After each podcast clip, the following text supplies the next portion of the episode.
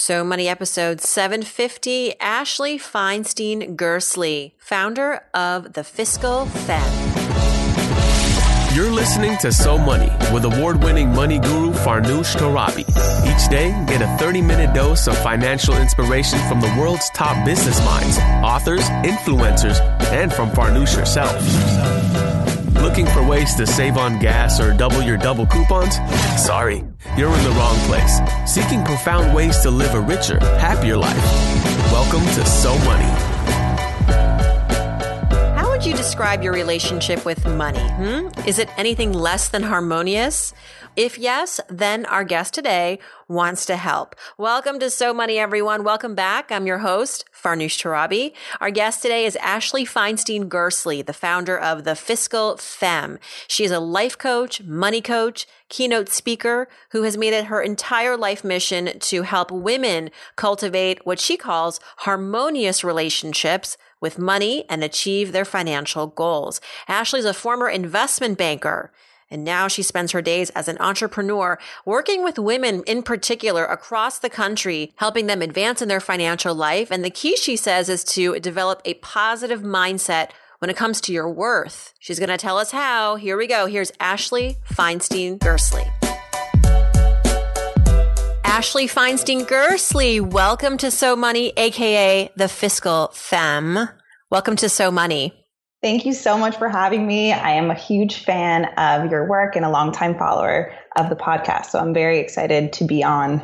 I'm always excited to meet and support fellow female financial nerds. I'm definitely a financial nerd and a female.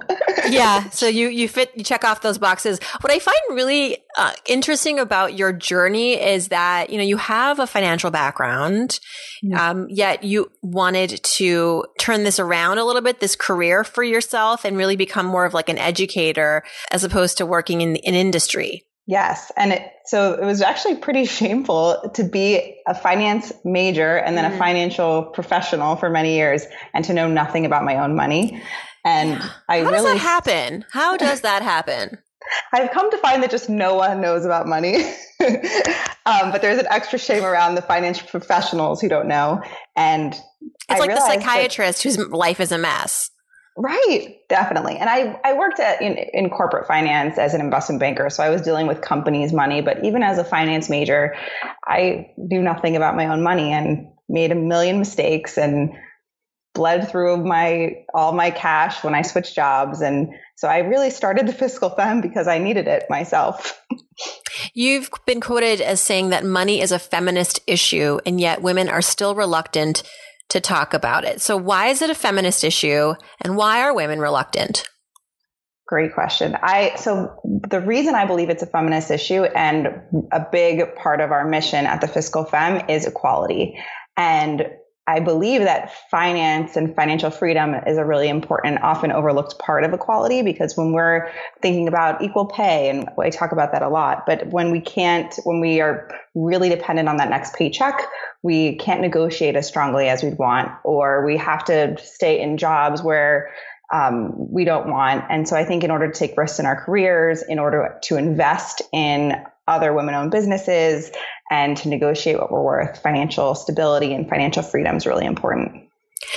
I can't agree more. I mean, I lately too, I'm sure you've been uh, addressing this in your work as a coach and speaker is the Me Too movement and how there is a, uh, a connection to your financial security and your security, your just your general overall personal sense of security, right? That I think it's no coincidence that a lot of reasons why women stay in unhealthy and scary and um, dangerous jobs is because they don't feel like they are financially empowered to leave. They stay in a particular industry. They stay working for a terrible person because, well, they're worried if they leave, what is on the other side? Will they be able to afford the transition? Will they be able to support themselves? What will this person blacklist them from the industry and therefore not be able to find work?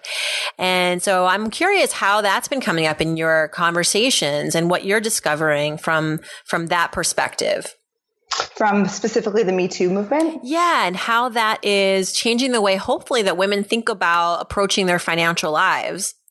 definitely. So I think something that I've experienced too is uh, the the wanting I think to get educated. And so I would say if someone is looking to leave a job or to speak up about something that's happening and if something if their financial well-being is getting in the way to there I think there's definitely a push for educating and not depending on other people for our financial well-being. It's very much an independence mm-hmm. push that yeah. I'm seeing hopefully we're waking up more and more to the fact that you can't just transfer the money responsibilities off to your partner or put your head in the sand. There's a lot of individuals in relationships do, men and women sometimes, but I think most mostly women because uh, I was just talking to Danielle Town, who's the author of a new investing book, and you know her father is a very well known investor and teacher of investing, and she kind of grew up like not caring about investing, and she does believe that there's like sort of a a female thing to that that we just don't either feel like we can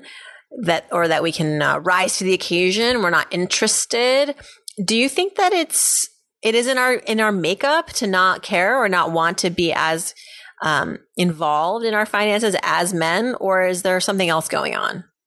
So definitely not. I think there's a bunch of studies that show that actually women are better investors than men when we do invest. When we do, but we don't. Yes. when we yes. do. That's the good news. The bad news is that we're not doing it as much as we should.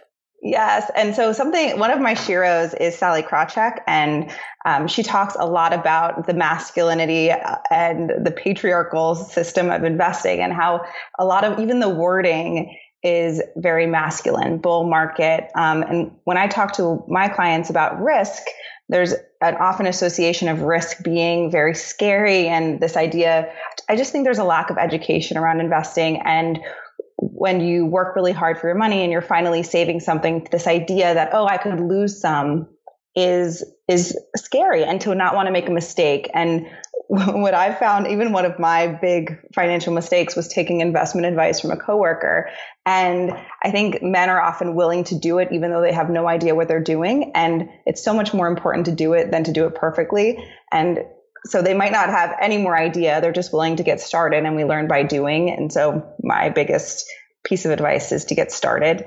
But I would say that it's definitely not part of our DNA. And it's something that I think it's been a boys club and yeah. hopefully more and more platforms and, and conversations like this have it feel more accessible so that women get investing. Well, speaking of accessibility, you have this thing called the 30 day money cleanse. You also have a book coming out soon that's dedicated, that's kind of a, an offshoot of this 30 day transformational experience. Tell us a little bit about it and, and how it differentiates from other kinds of programs on the market. Why should we do the 30 day money cleanse as opposed to the 45 day money makeover? You know what I mean? There's, yes. and, and, and not, not to, not to cast any doubt on the success of your program, but I'm going to give you the platform. I'll give you the stage to talk about why, you know, why yours is better. I love it. Thank you for that. Yeah. so the 30 day money cleanse actually was born from trends that I saw in my one-on-one clients. So often my one-on-ones are like the research for programs. And I saw no matter how little or how much we were making, we were all struggling with very similar things around money. And so my work and the program combines the numbers, which I think most financial platforms and education is around the numbers. But I actually became a coach because yes, there's missing education and the numbers are important, but it's actually the emotional behavioral side of money that has us create those lasting results. So the course is very much about money mindset in my money philosophy. It's judgment free. It's values based. It's definitely not one size fits all personal finance.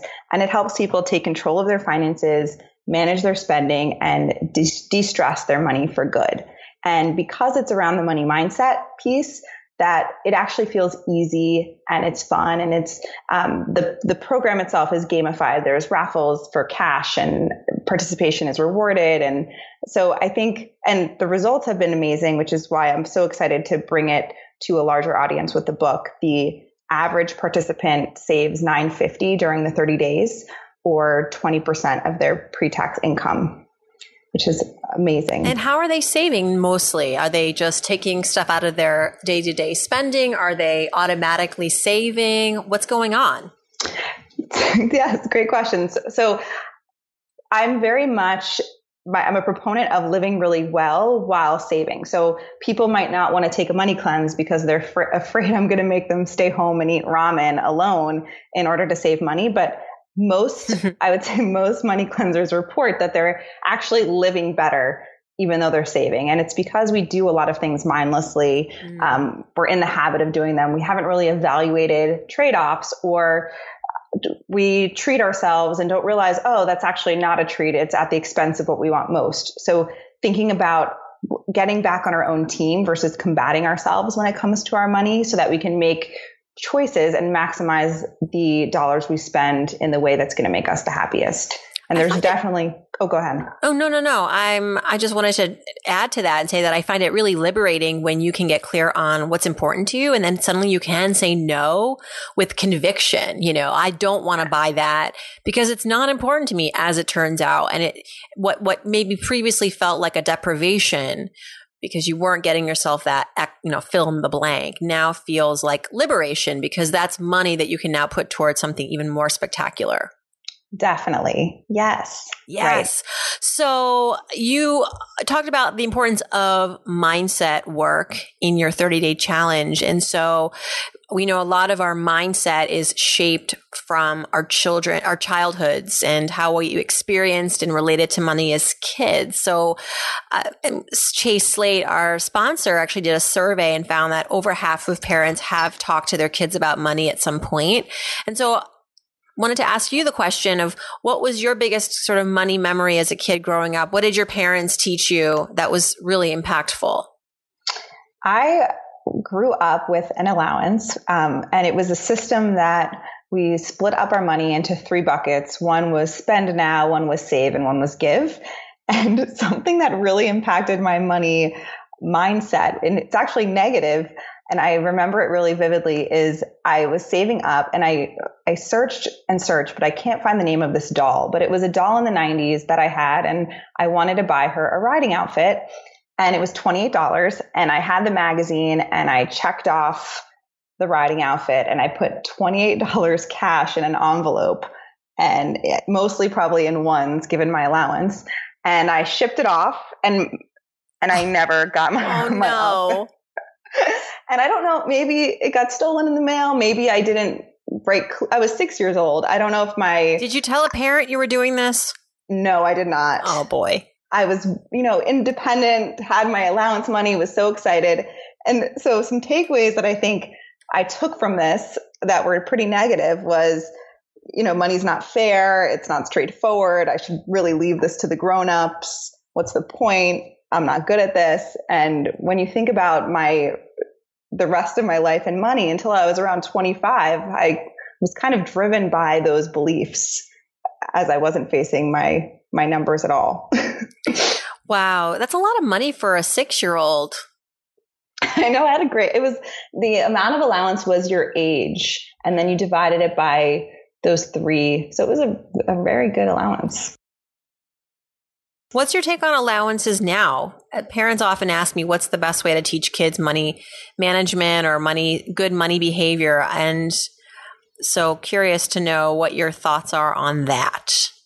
That's a great question. I think so along the lines of my philosophy, I definitely don't think there's one right way to do an allowance, but I I do find with my the parents I work with that there's this fear that you have to look perfect and and you don't want to share any of your mistakes with your children and i think when we make a mistake even if it's in the present or the past it's such a great way to have a conversation about something and maybe prevent our children from not having to experience the same thing mm. um, and then i do i think there's a, a balance I, I know a lot of people say you know it's the only time you don't have to worry about money so i want to let them enjoy that but i've heard of parents doing time of day or a t- day that kids can ask what anything costs hmm. or so i think as long as you're facilitating a conversation and it's not dogmatic it's it's sharing and open and they can ask questions I think that's great to start the conversation early. Yeah, not to underestimate their ability to really understand seemingly abstract concepts, you know. They have more potential than you think. And I've heard that starting as young as five and six years old to talk about what money means and what is money and currency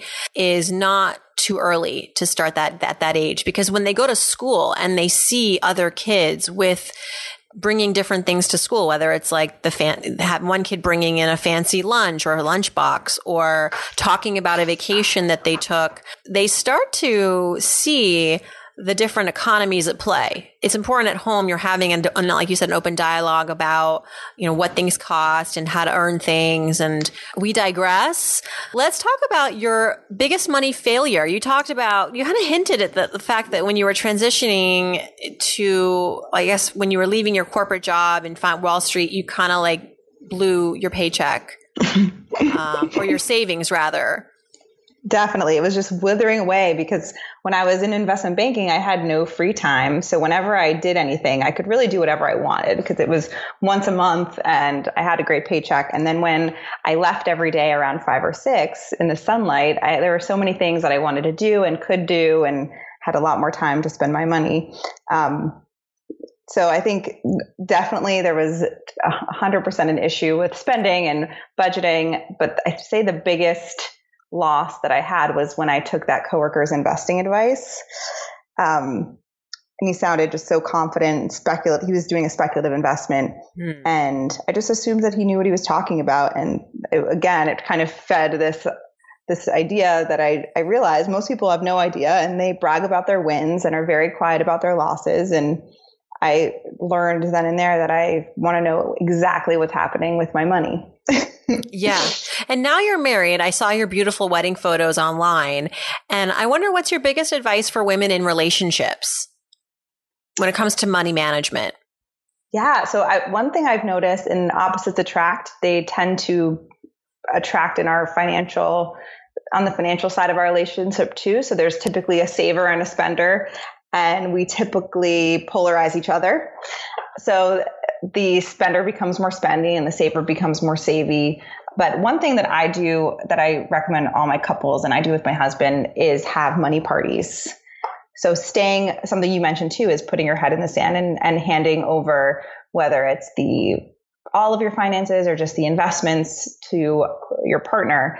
Um, so staying in those conversations, and I found there's so many things to say, but I found that if, for example, as a couple, you have a financial advisor, and often some of my clients will feel uncomfortable in those situations or made to feel stupid or feel like they're not comfortable asking questions to just stay in those conversations ask questions do the research and then have biweekly or monthly money parties where you check in on how your goals are, um, what you're spending, and make it fun, make it a judgment free zone. Um, and just stay in that conversation together on the regular. I love that it's a party and not just a meeting or a gathering. Do you, how do you make it a party?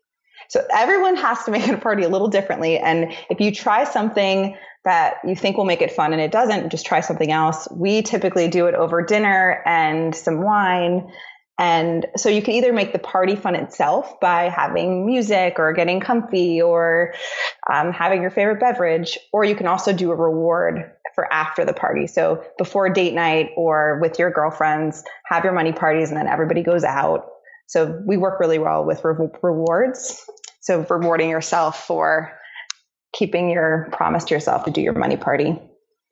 So, back to your book that's coming out early 2019. Share with us some of the kind of unique insights and takeaways. Um, what was your favorite part of writing the book as far as what you felt was like a really important message you were bringing into the world?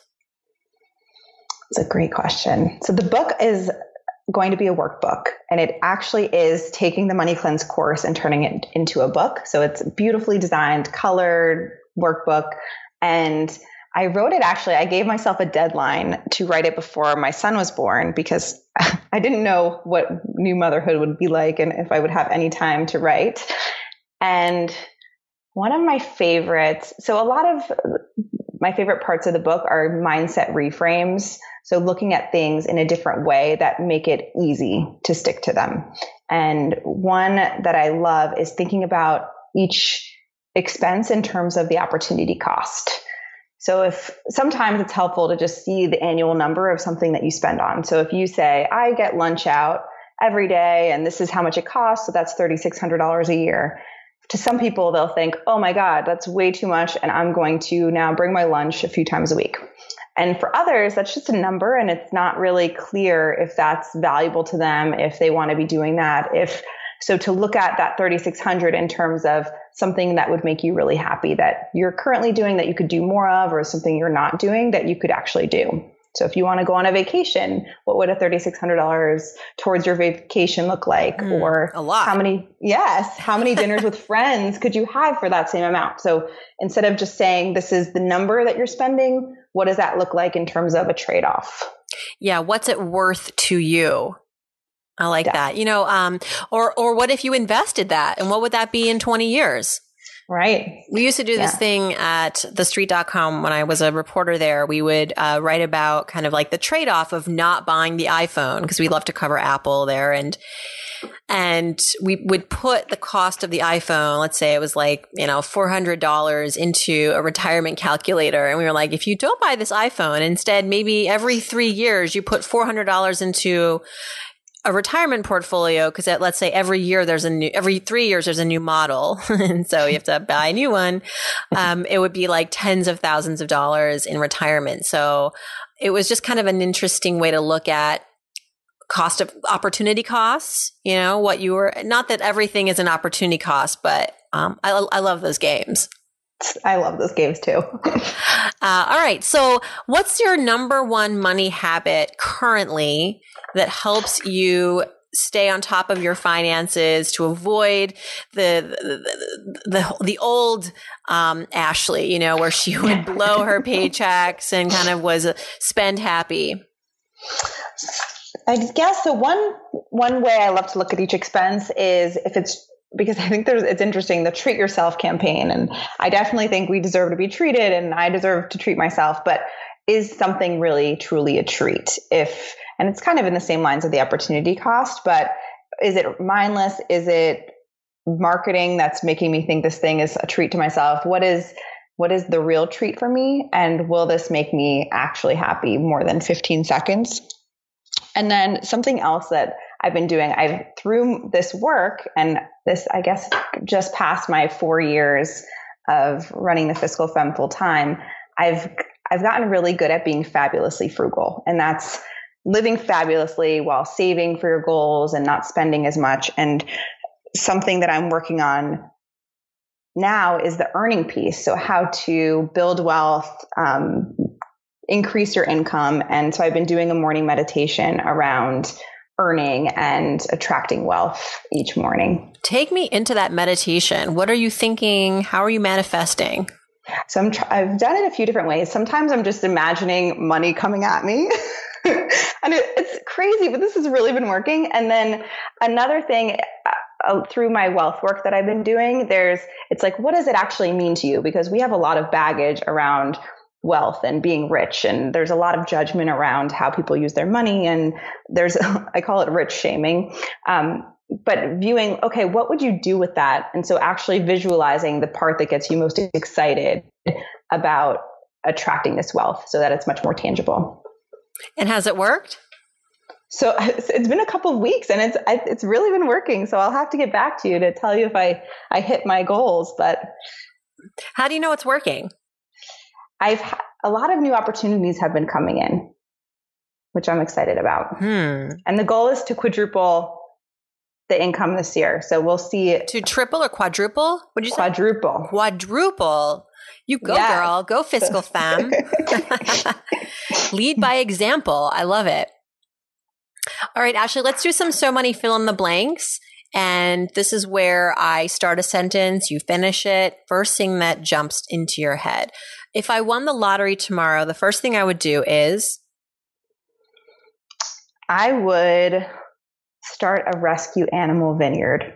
oh, do you have pets? I have a dog And I actually, I don't, I'm not even a cat person, but I spent a lot of time this morning. One of the feral cats in our um, backyard, he wanders around, was injured. And I spent a lot of time trying to figure out how to get him medical care. But that's a huge problem, right? Is pet owners and keeping their pets healthy and alive when they get injured, it can be really expensive. And who, no one really, I don't know a lot of people who get pet insurance, although it exists, but it's kind of a toss up as to whether it's going to pay off. It's almost like when you have a, a home, you should have kind of an emergency fund for the home. Yeah. Our pets, either pet insurance or an emergency fund for their vet bills are important. Yeah. Oh, that's really sweet. Okay. The one thing I spend on that makes my life easier or better is?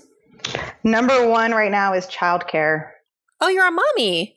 I'm a mommy, yes. I didn't know that. Well, uh, congrats. How long have you been a parent? Eli is 10 months old yesterday. Oh, Eli. Is he walking yet? No, he's. It's early. I'm. I'm.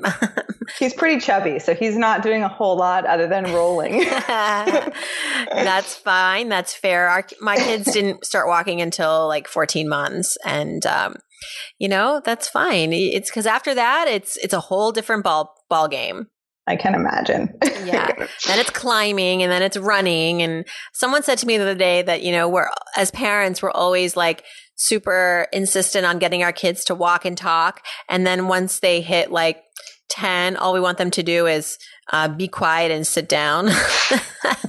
I mean, that was like maybe an old generation. Nowadays, we're all about getting out there and being true to you.